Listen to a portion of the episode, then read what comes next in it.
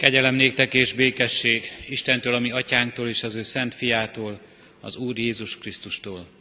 Amen. Isten előtti megállásunk megszentelése és megáldása jöjjön az Úrtól, ami Istenünktől, aki Atya, Fiú, Szentlélek, teljes szent háromság, egy örök és igaz Isten. Amen. Imádkozzunk.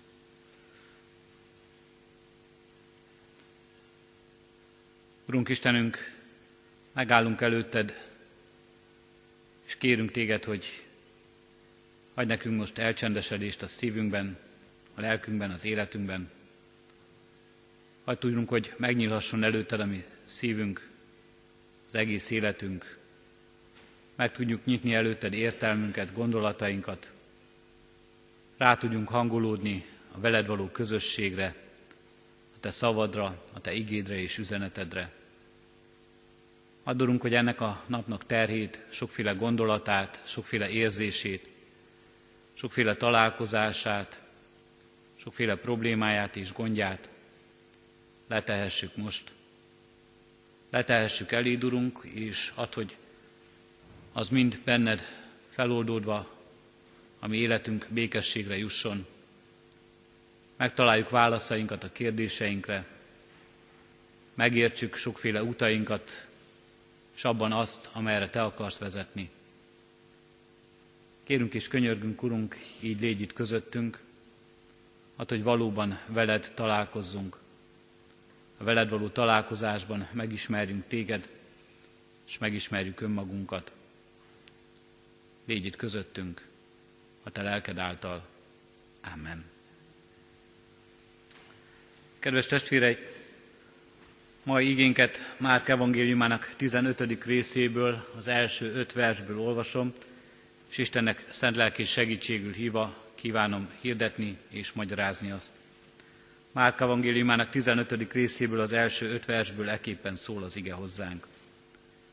Korán reggel azonnal határozatot hoztak a főpapok, a vénekkel és az írástudókkal együtt, vagyis az egész nagy tanács. Azután Jézust megkötözve elvitték és átadták Pilátusnak. Pilátus pedig megkérdezte tőle, te vagy a zsidók királya? Ő így válaszolt neki, te mondod.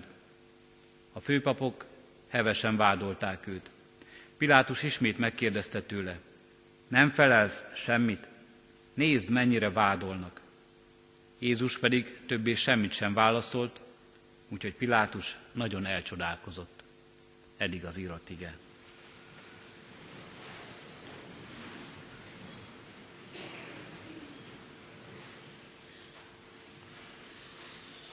Kedves testvérek, nagyheti sorozatunkban ma Jézus Pilátussal találkozik, és ebben a történetben Pilátus az, aki az ő személyén, Krisztussal való találkozásában vezet minket a nagyheti gondolatokban, önvizsgálatunkban, készülésünkben. Pilátust ez a találkozás világhírűvé tette. Világhírűvé lett Jézus Krisztus miatt. Nem azért ismerjük Pilátust, ezt a római helytartót, szemben sok másik számukra teljesen ismeretlen római tisztségviselővel, mert egy kiemelkedő hadvezér volt, mert bölcs nagy államférfi lett volna, azért nem feledkezett meg róla eddig a világ, és azért nem feledkezik meg róla soha a világ, mert bárhol, bármikor vallást tesznek a Jézus Krisztusról az ő követői, mindig elmondják, szenvedett Poncius Pilátus alatt. És minden húsvéti ünnepkörben, minden húsvét alkalmával elénk kerül a történetből Pilátus személye is, mindaz, ahogyan ő viselkedett a Krisztussal való találkozásban, az üdv történetben. Mit tett Pilátus, vagy mit nem tett Pilátus azért, hogy ilyen híres legyen? Naponta sok ezer ember veszi ajkára az ő nevét, de nem azért, hogy tisztelettel adózzon az ő emlékének, Azért nem felejtjük el Pilátus nevét, mert egy különös helyzetben találkozott Isten fiával.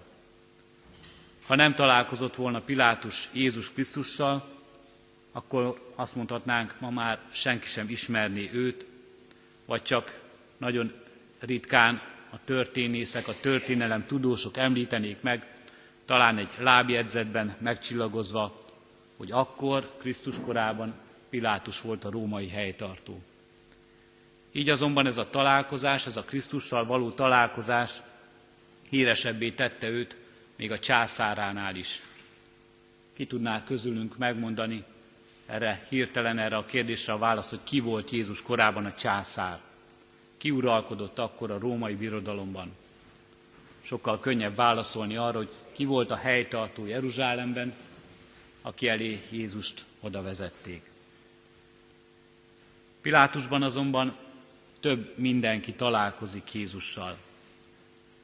Nem csak Pilátussal találkozik Jézus, amikor ő vele kerül kapcsolatba. Pilátus, mint helytartó, képviseli az állam hatalmat, képviseli a birodalmat, képviseli a császárságot, képviseli a hatalmat, a politika hatalmát. És amikor Jézus Pilátussal találkozik, a politikussal, a világi hatalom gyakorlójával találkozik. Pilátus képviseli a megszálló római birodalmat, a pogányokat, azaz a nem zsidó embereket. Képviseli a katonai erőt, képviseli a hitetleneket, ahogyan a főpapok valójában tekintenek Pilátusra. És Pilátus képvisel valójában azt mondhatjuk talán itt ebben a találkozásban is minden embert, minket magunkat is. Mert Pilátusnak kell kimondani az ítéletet, átadni a Krisztust a keresztre. És olyan sokszor, olyan gyakran újra ismételjük talán a konfirmációkor megtanult igazságot, hogy Jézus Krisztus miattam, helyettem és érettem szenvedett a kereszten. Ezért hát azt mondjuk, hogy Pilátus minket is képvisel.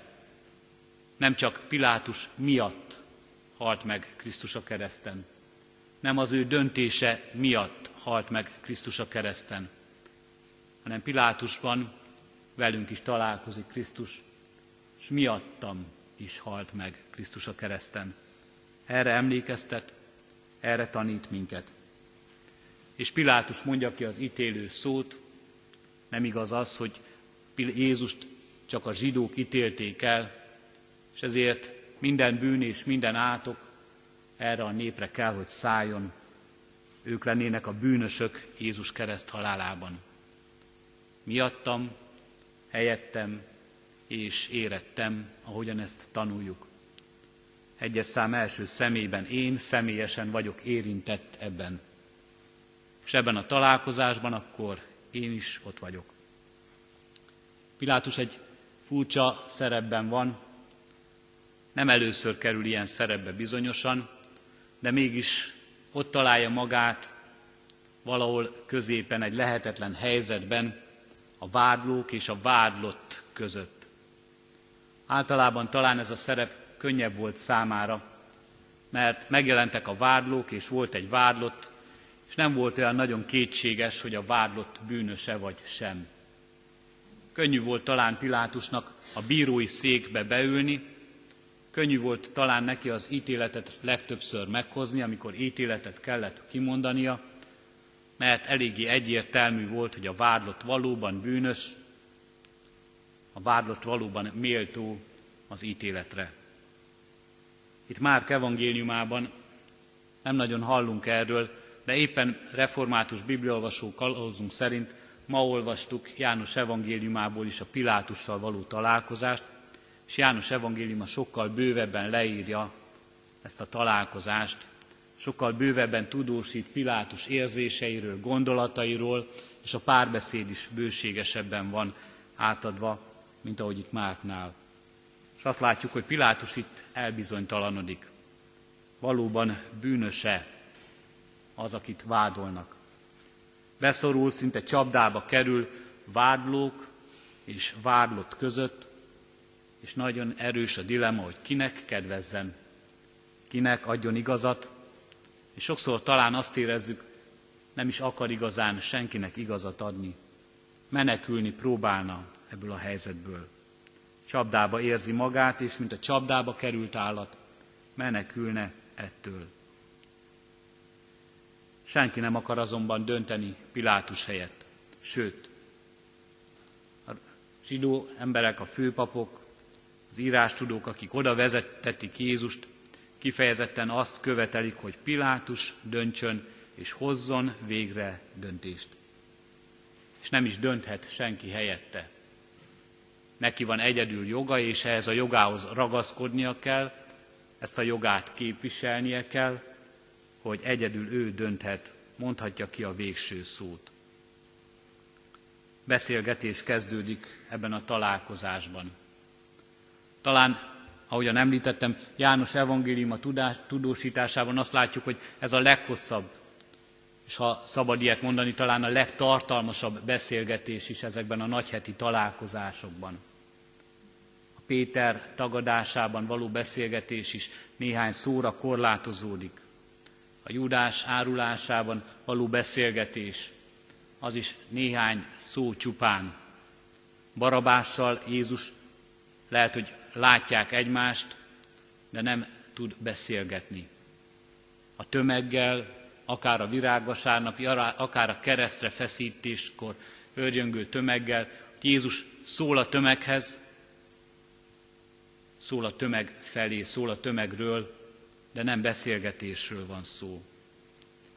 Itt egy beszélgetésnek vagyunk tanúi, és ebben a beszélgetésben különösen, ahogyan János evangéliuma részletesen leírja, sok mindenről szó van.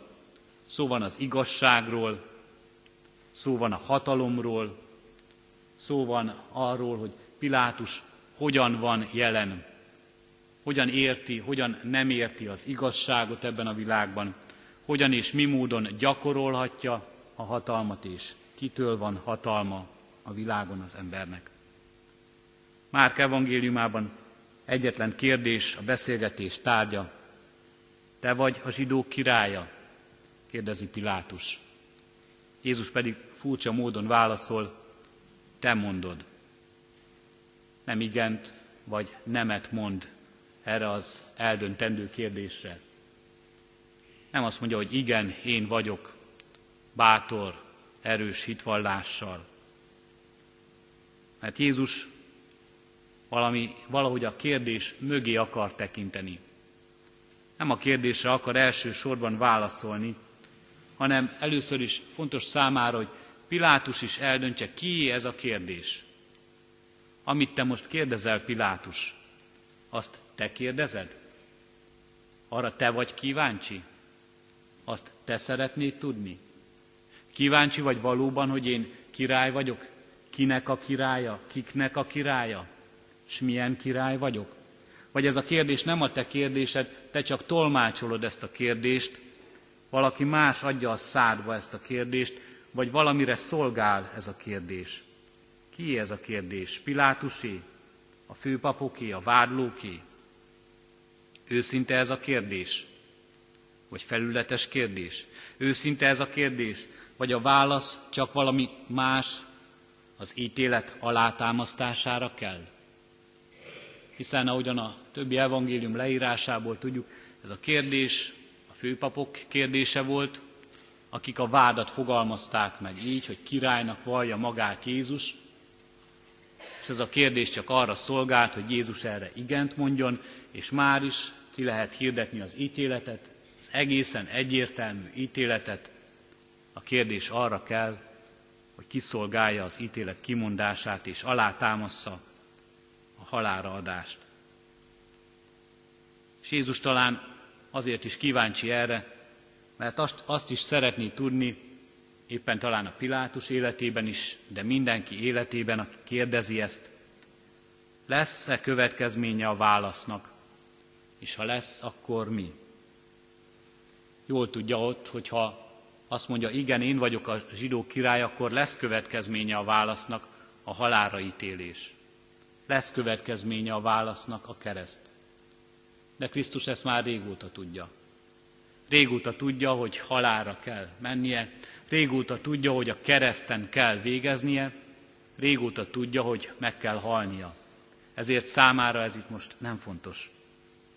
Sokkal fontosabb, hogyha Pilátus ezt valóban őszintén kérdezné, és az ő kérdése lenne, és válaszolna erre, akkor lenne következménye a válasznak. És mi lenne az?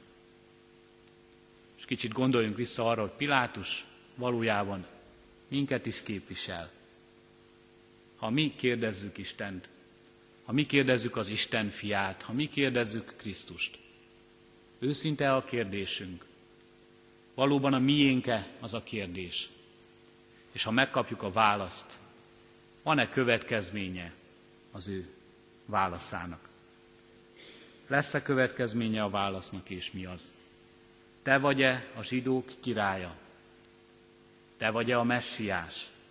Talán így mi sokkal jobban értjük ezt a kérdést. Talán így sokkal személyesebbé válik számunkra ez a kérdés, mert így értjük abban a királyban, így látjuk a messiást, a megígért szabadítót, a felkentet, az Isten fiát, így látjuk benne, és ha Jézus erre igent mond, akkor van-e ennek következménye az életünkben?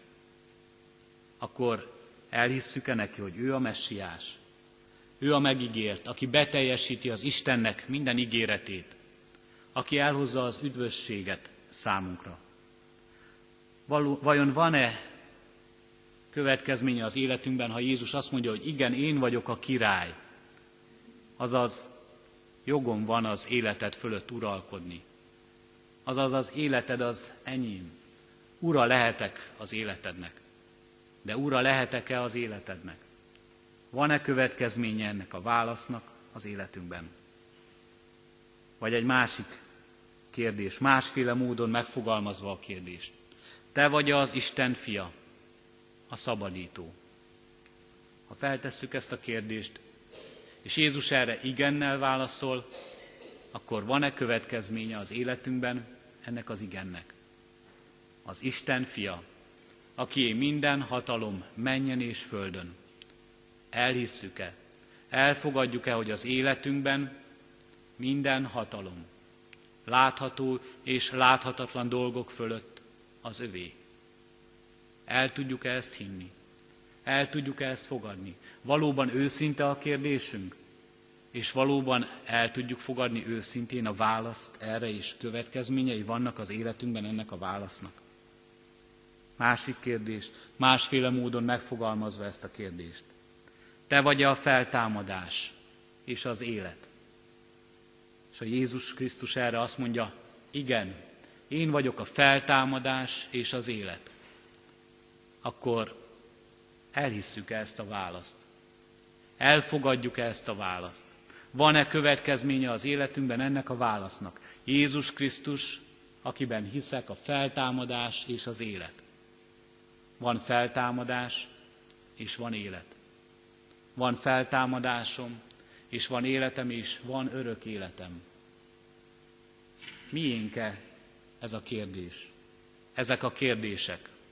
Őszintén valóban el tudjuk ezt mondani úgy, hogy meghallgatjuk a választ is rá, nem csak elmondjuk a kérdést a levegőbe, ahogyan talán Pilátus is tette, vagy más kérdését fogalmazzuk meg, és ha a választ is meghallgatjuk, akkor annak van-e következménye az életünkben.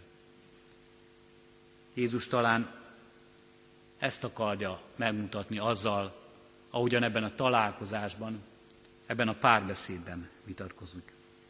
Ha kérdezünk, veszélyes dolog, mert még a végén választ is kapunk. Veszélyes ez, mert a válasz elkezd dolgozni az életünkben. És a válasz utána számon kér minket. Lesz-e, van-e következménye ezeknek a válaszoknak?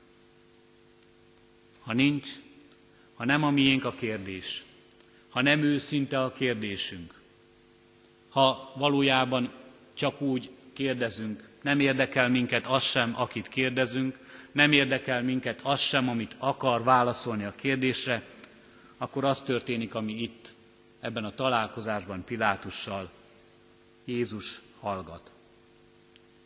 Jézus hallgat, és ebben a hallgatásban azt mondhatjuk, nagyon beszédes üzenet van.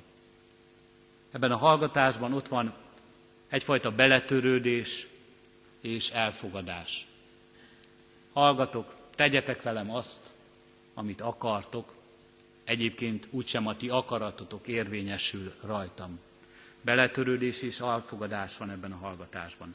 Ott van ebben a hallgatásban talán egy sokkal keserűbb dolog is szerintem, lemondás és reménytelenség.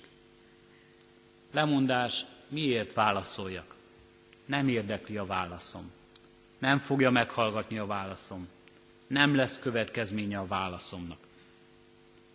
És ott van ebben a hallgatásban egy még szomorúbb és még keserűbb dolog szerintem.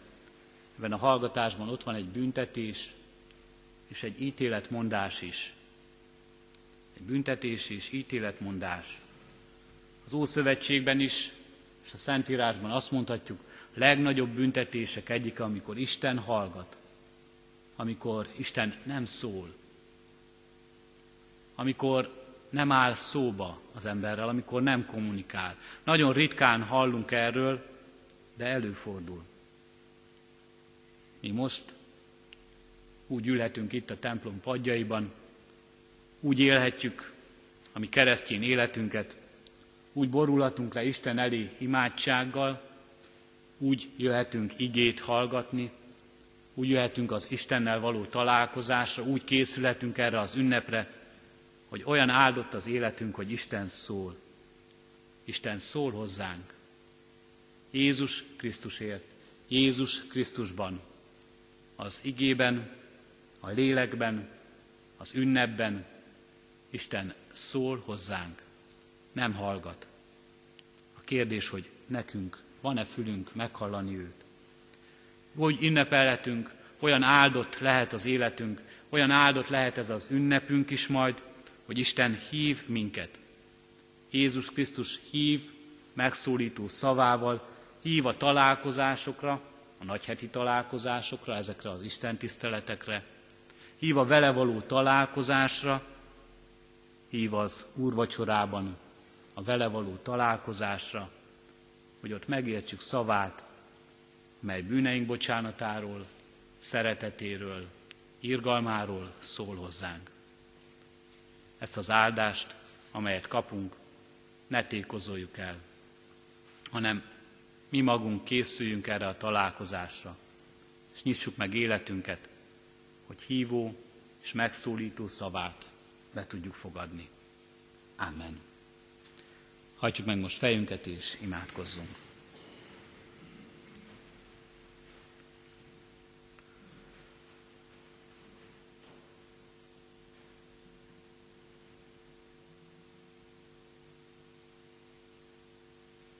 Bocsáss meg nekünk, Urunk Istenünk, amikor sokszor nem őszintén, nem teljesen önmagunkat adva állunk előtted.